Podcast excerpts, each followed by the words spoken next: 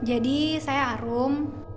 Jadi mau ceritain ini sih kejadian nyata yang saya alamin sendiri, karena kebetulan selama saya hidup di bumi ini saya belum pernah mengalami hal mistis. Tapi waktu itu ketika saya pindah rumah, kebetulan tempatnya itu di Rembiga, masuk gang gitu. Kebetulan juga saya nggak punya tetangga di sebelah kanan, jadi tuh kayak kebun kosong.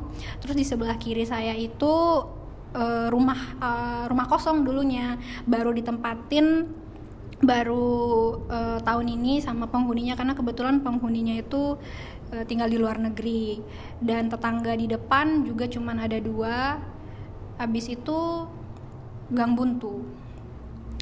Jadi waktu pertama kali pindah ke sana sih kayak biasa aja, nggak ada yang gimana-gimana juga. Cuman kebanyakan orang-orang yang datang ke sana itu banyak yang ngerasain hal-hal aneh sih.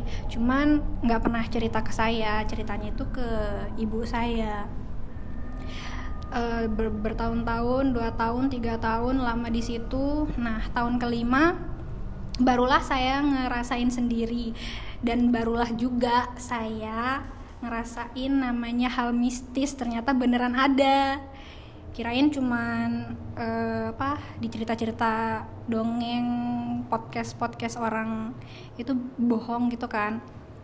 Dari situ saya percaya kalau ternyata kita di dunia ini bukan cuman manusia aja gitu, tapi ada juga makhluk lain kayak hantu gitu. Ini serius, beneran, saya nggak bohong sih, bisa ditanyain langsung sama bibi di rumah saya. Jadi waktu itu nggak salah lagi mati lampu ya, tapi mati lampunya tuh serentak sama Mataram. Itu mati lampunya bener-bener lama, dari pagi sampai malam, selama 3 hari berturut-turut kalau nggak salah sih selalu mati lampu tuh waktu itu. Terus waktu itu ya, lagi diam aja di kamar kayak biasa, karena kan saya orangnya lebih sering diam di kamar tuh, jarang keluar. Jadi kalau apa-apa tuh di kamar, mau ngapa-ngapain di kamar. Lebih 24 jam keseharian saya tuh lebih banyak di kamar dibanding di luar, kayak di depan TV atau di ruang tamu gitu. Ibu emang udah pernah bilang sih kayak jangan sering-sering diam di kamar gitu, kok tumben gitu kan bilang kayak gitu. Ternyata ada alasannya sih dia bilang gitu, cuma namanya orang tua kan kayak gengsi mau memperlihatkan dia tuh takut gitu sama hal-hal kayak gitu kan. Kebetulan ada beberapa temen yang memang bisa ngelihat kayak gitu, sering cerita sih kayak, "Mbak, Arum ada di rumah ya? Kenapa? Nggak ada orang, dia lagi pergi gitu kan. Kok tadi saya lihat dari kamarnya ada dia, rambutnya lagi dicepol, pakai baju putih, terus jalan ke ruang tamu." Kebetulan ruang tamu sama kamar saya kan deketan tuh. "Nggak ada orang, Arum nggak pernah cepol rambut kalau di rumah. Terus Arum juga nggak tinggi, yang dia lihat itu tinggi." Itu udah nggak masuk akal kan. Oke, padahal itu siang bolong, cuman di skip aja kan, nggak terlalu dimasukin ke hati. Tapi ada lagi yang datang, bapak-bapak. Kebetulan di rumah itu ada berugak kan, di depannya sebelah kebun kosong gitu, tanah kosong. Lagi duduk pakai baju putih, terus kontek-kontekin kaki gitu loh, kayak gitu. Terus ngadep, tapi orangnya ngadep sana, rambut panjang. Dari situ udah, "Mbak, itu siapa sih yang lagi duduk di berugak gitu kan? Nggak ada siapa-siapa, orang nggak ada, ngapain siang bolong orang di situ kan, pakai baju putih kok, rambut panjang." Kayak skip lagi, sering denger yang kayak gitu-gitu. Nah kebetulan di tahun kelima ini juga ada pembantu baru kan. Pembantu baru nih udah lebih sering gitu digangguin, kayak lukisan atau foto tiba-tiba gerak, terus sering digedor-gedor gitu. Habis itu kebetulan di rumah ini ada di kamar deket kebunnya itu ada kamar yang ada kamar mandinya, tapi kamar mandinya itu kayak kamar mandi jadul gitu loh, yang pakai bathtub. Tapi bener-bener dekorasinya itu kayak jadul banget, terus ada cermin, sedangkan cermin kan nggak boleh di kamar mandi kan. Jadi di situ sering kalau ada sepupu lagi nginap di sana pasti kadang digangguin jam 2 malam. Tapi karena saya sendiri nggak pernah diganggu, jadi kayak sekedar iya gitu, percaya nggak percaya gitu kan. Nah kemudian waktu balik lagi waktu yang mati lampu itu kan, saya waktu itu jam 10 malam lagi ganti baju buat besoknya tuh mau kondangan. Nah terus pilih-pilih baju gitu kan, lagi ganti-ganti baju, otomatis saya kunci pintu kamar kan. Biasanya sehari-hari saya nggak pernah kunci pintu kamar, cuman ditutup biasa. Tapi karena lagi pilih-pilih baju, jadinya mau nggak mau kan harus kunci pintu kamar tuh. Udah kunci, lagi pilih-pilih baju, tek, mati lampu jam 10, oke, mati lampu. Biasalah tetap santai gitu kan, karena pikirnya kayak mati lampu bentar gitu. Terus rebahan di kasur sambil main HP. Kebetulan powerbank udah mati. Habis itu lama kok lama ya mati lampunya gitu. Udah jam 1:30. Nah di jam 1:30 ini, jadi semua orang udah pada tidur kan. Jadi saya punya kakak juga, kakak cowok itu biasanya dia tidur tuh pasti depan TV. Dia nggak pernah tidur di kamarnya. Kebetulan kamarnya dia yang punya bathtub itu. Ini nggak tahu sih ya, tapi kalau kata kakak saya sih emang dia seneng tidur di depan TV. Cuman nggak tahu sih kalau yang sebenarnya tuh kenapa. Intinya dia selalu tidur di depan TV. Kalau nggak di depan TV ya di ruang tamu. Nggak pernah tidur di kamarnya kecuali siang. Kebetulan seminggu sebelumnya itu ada paman yang meninggal. Nah paman yang meninggal ini, jadi kita kan melayat di situ, terus dizikiran gitu-gitu. Nah ada kakak sepupu yang tiba-tiba ngomong, ini kakak sepupu saya cowok ya. Kalau cowok kan biasanya jarang tuh ceritain yang horor-horor, terus kadang mereka juga kayak nggak percaya gitu kan. Terus tiba-tiba dia ngomong gini waktu lagi di teras rumahnya dia waktu habis zikiran, "Ceh, kalau ada yang tiba-tiba manggil terus cuman sekali jangan nyaut ya." Kenapa? Bilang gitu kan. Karena biasanya kan saya itu penakut, jadi biasanya saya percaya. Tapi nggak tahu ya waktu itu kayak nggak percaya gitu, kayak alah bohong, masa sih nggak mungkin gitu kan. Emang kenapa? Terus bercandain gitu dah. Beneran udah bilang gitu, orang kemarin ada bibi nginep kan di sini katanya, terus dipanggil dia udah nyaut gitu, terus sampai keluar rumah nyariin suara, ternyata nggak ada orang.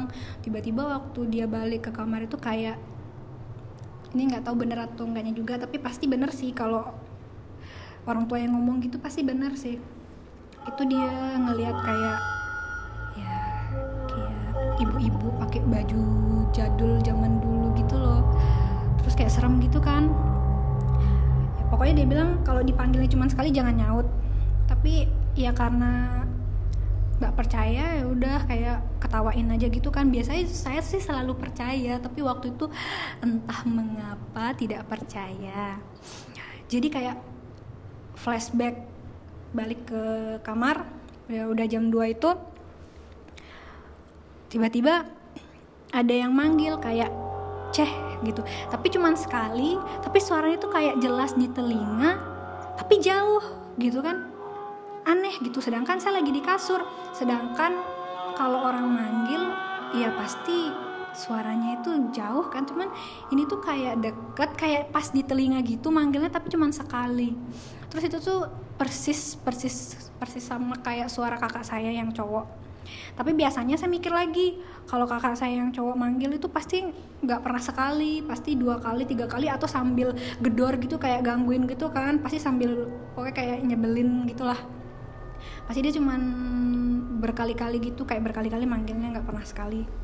Tiba-tiba flashback ke cerita kakak sepupu yang satuan. Zet, langsung merinding lah tuh.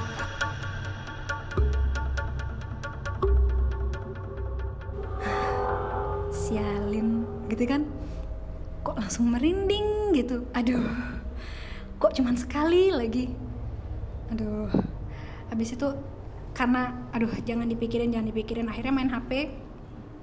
Kebetulin lagi baterainya tinggal 3%. Mampus dah tuh. Aduh, kok manggilnya cuma sekali terus udah deg-deg. Tiba-tiba karena takut kan, akhirnya bikin status gitu kan. Karena kalau chattingan takutnya makin habis baterai, tapi kalau buat status gitu kan kayak enggak terlalu ngabisin baterai. Filosofi saya sendiri sih.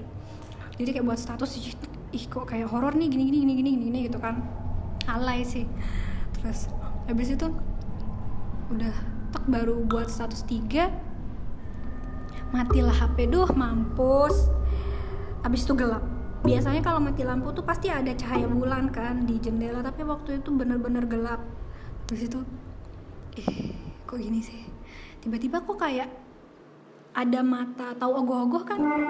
Ogoh-ogoh itu matanya kan besar gitu kan, melotot gitu. Tiba-tiba banyak mata kayak ogoh-ogoh, terus diklon jadi banyak gitu, keliling di sekitaran, pokoknya di sekitaran situ keliling jadi banyak. Kok gini sih, itu apa sih, kok horor? Terus kayak deg-deg gitu kan. Tambah deket. Aduh, nggak bisa. Tutup mata, yang muncul sama kayak gitu. Ih kok gini sih? Aduh, akhirnya baca semua doa, bener-bener semua doa dari mulai ayat kursi bla-bla sampai akhirnya itu bener-bener jam 2 itu bener-bener teriak sampai Ibu itu teriak 3 kali, gak ada yang denger. Terus kebetulan habis itu kakak saya lari gedor pintu. Kenapa? Wah, mau gerak tuh susah. Kok bisa gitu ya? Terus kayak aduh, habis itu pas bisa loncat terus mau buka pintu kayak susah, kayak nggak bisa buka kuncinya. Baru habis itu pas udah bisa truk, setan gitu. Yang biasanya kan kalau kakak-kakak apalagi pasti kayak nggak percaya kalau kita ngomong gitu ya. Tiba-tiba dia kayak diem waktu saya bilang setan, terus dia diem. Terus habis itu dia langsung nyuruh tidur dah di situ, ntar tak bawain selimut, dia bilang gitu. Lah, kok dia jadi gini sih? Malah makin bikin takut kan? Udah habis itu dia ngambilin selimut sama bantal. Terus saya duduk di ruang TV, tiduran. Kebetulan sofanya tuh panjang 2 kan. Kebetulan dia juga tidur di situ, di sofa yang satunya lagi. Terus habis itu, kok dia gitu sih? Makin takut kan? Udah gitu, saya lagi tiduran sambil lihat sekeliling. Kakak saya jalan kelilingin rumah itu, dia bukain satu-satu pintu, terus dia periksa-periksa. Habis itu dia tutup semua gorden sama pintu, terus dia nyuruh tidur kan. Itu mati lampunya sampai pagi, jam 10 pagi. Tiba-tiba Bibi kaget, "Mbak, ngapain di sini?" "Horor, Bi." Nah itu. "Masa?" "Iya, entar dah ceritanya." Nah gitu kan. "Iya, Mbak." Habis itu udah pagi kan, nggak ada cahaya matahari gitu, padahal udah pagi kan, kok masih kayak mendung gitu, padahal hujan juga enggak gitu. Habis itu nanya kan ke orang rumah gitu, denger gak sih tadi malam teriak? Ternyata nggak ada yang denger, sama sekali nggak ada yang denger. Emang katanya kalau kayak gitu-gitu biasanya ketutup gitu loh suara kita, kayak nggak nembus ke orang gitu katanya sih, kalau orang yang udah sering ngalamin gitu. Tapi masih kayak oke gitu kan. Dari situ mulai nggak berani tidur sendiri. Yang awalnya berani tidur sendiri, terus berani matiin lampu, akhirnya nggak berani tidur sendiri, terus bawa Bibi. Mulai sekarang tidur di kamar, akhirnya Bibi ikut tidur di kamar sampai sekarang. Terus seminggu kemudian ada lagi. Habis itu kayak ditinggal sama orang rumah, cuman ada saya sama Bibi berdua lagi depan TV jam 9 malam. Kebetulan saya biasanya kan duduknya itu pasti di depan TV, tapi waktu itu tumben duduknya itu di pinggir, jadi bener-bener hadap-hadapan sama kamar mandi. Biasanya kamar mandi itu kan ditutup, tumben dibuka. Nah biasanya juga kalau nonton TV, Bibi itu selalu nyalain lampu, tapi ini tumben dia tuh matiin lampu, jadi yang nyala itu cuman cahaya TV. Tiba-tiba kayak lagi main HP, tapi tau nggak sih kalau misalkan kita ngelihat, tapi dari sisi mata gitu loh, sisi kiri mata yang benar-benar kelihatan kayak ada orang lewat gitu kan. Terus saya noleh karena kayak ngerasa ada yang gerak, jadi saya noleh nih ke arah kamar mandi. Bener-bener itu tumben saya lihat kayak gitu, dia itu kayak tengkorak kecil sekali, mungkin kecilnya itu kayak balita tapi cuman tengkorak kayak tulang terus gosong. Jadi dia kayak merangkak gitu keluar pelan-pelan, tapi waktu saya lihat itu kebetulan karena saya kaget kan, jadi saya teriak heh gitu.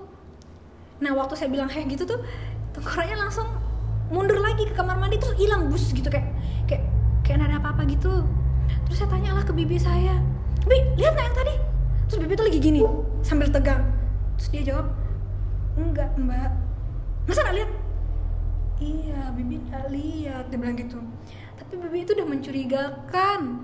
Terus habis itu ya udah saya mikirnya oke, cuman hayalan gitu. Tapi waktu itu bibi langsung bangun nyalain semua lampu, kok gini, ya udah bodo amat gitu. Paginya barulah dia berani cerita. Tiba-tiba bibi bilang, "Mbak, sebenarnya tadi malam bibi juga lihat sih, tapi nggak berani ngomong, takut," dia bilang. Terus tuh kan udah aja mikirnya cuman ngayal, ternyata bener. Dari situ wah tak bisa kayak gini kan, capek karena mana rumah sendiri lagi kan, capek lah diganggu-ganggu kayak gitu. Soalnya tumben selama bertahun-tahun tuh tahun kelima baru digangguin, biasanya cuma orang lain. Nah habis itu hari berikutnya 3 hari kemudian saya lagi nonton TV di depan ruang tamu. Kebetulan ruang setrikaan itu nyambungnya ke kebun belakang, itu pintunya tumben dibuka gitu, terus jendela juga nggak ditutup. Tapi ada kakak sih yang cowok, tapi lagi di ruang tamu. Nah kita lagi nonton nih, itu abis maghrib. Tiba-tiba ada yang gedor jendela, tapi gedornya tuh nggak nyantai cuy, kayak drrrr gitu. Ya kan nggak mungkin cicak atau tokek atau kadal gitu kan. Terus saya marah, kan capek tuh digangguin, saya marah. Apa sih gitu. Terus kak lihat itu, kenapa sih dia ganggu sebenarnya tuh? Kenapa sih dia? Itu tokek, mungkin tokek kayak gitu, gitu. Kesel kan digangguin terus. Akhirnya saya marah, saya bentak-bentak jendela itu gitu kan. Terus udah, bukan kok, awas aja gitu kan. Nah mungkin emang bener sih kalau kata orang, kalau kita takut itu jangan makin takut gitu kan. Jadi kita harus lawan. Nah mungkin karena saya lawan si Shaitoni Rojim ini, mungkin kan karena saya kesel jadi saya marah-marah balik gitu, capek soalnya digangguin. Dan dari situ udah nggak pernah digangguin lagi saya. Tapi kalau bibi sih masih kayak misalkan digerak-gerakin apa gitu, gerakin lukisan gitu-gitu. Tapi karena saya semenjak hari itu saya kesel, saya marah, jadi kayak udah bodo amat gitu. Jadi kayak ya udahlah kalau digangguin gitu, kesel soalnya kan capek juga digangguin gitu. Akhirnya saya bodo amat ya, dari situ udah gak pernah lagi sih ngalamin yang kayak gitu. Maunya sih jangan lagi, lumayan tuh horor. Dari situ sih saya percaya kalau emang ada yang kayak gitu-gitu.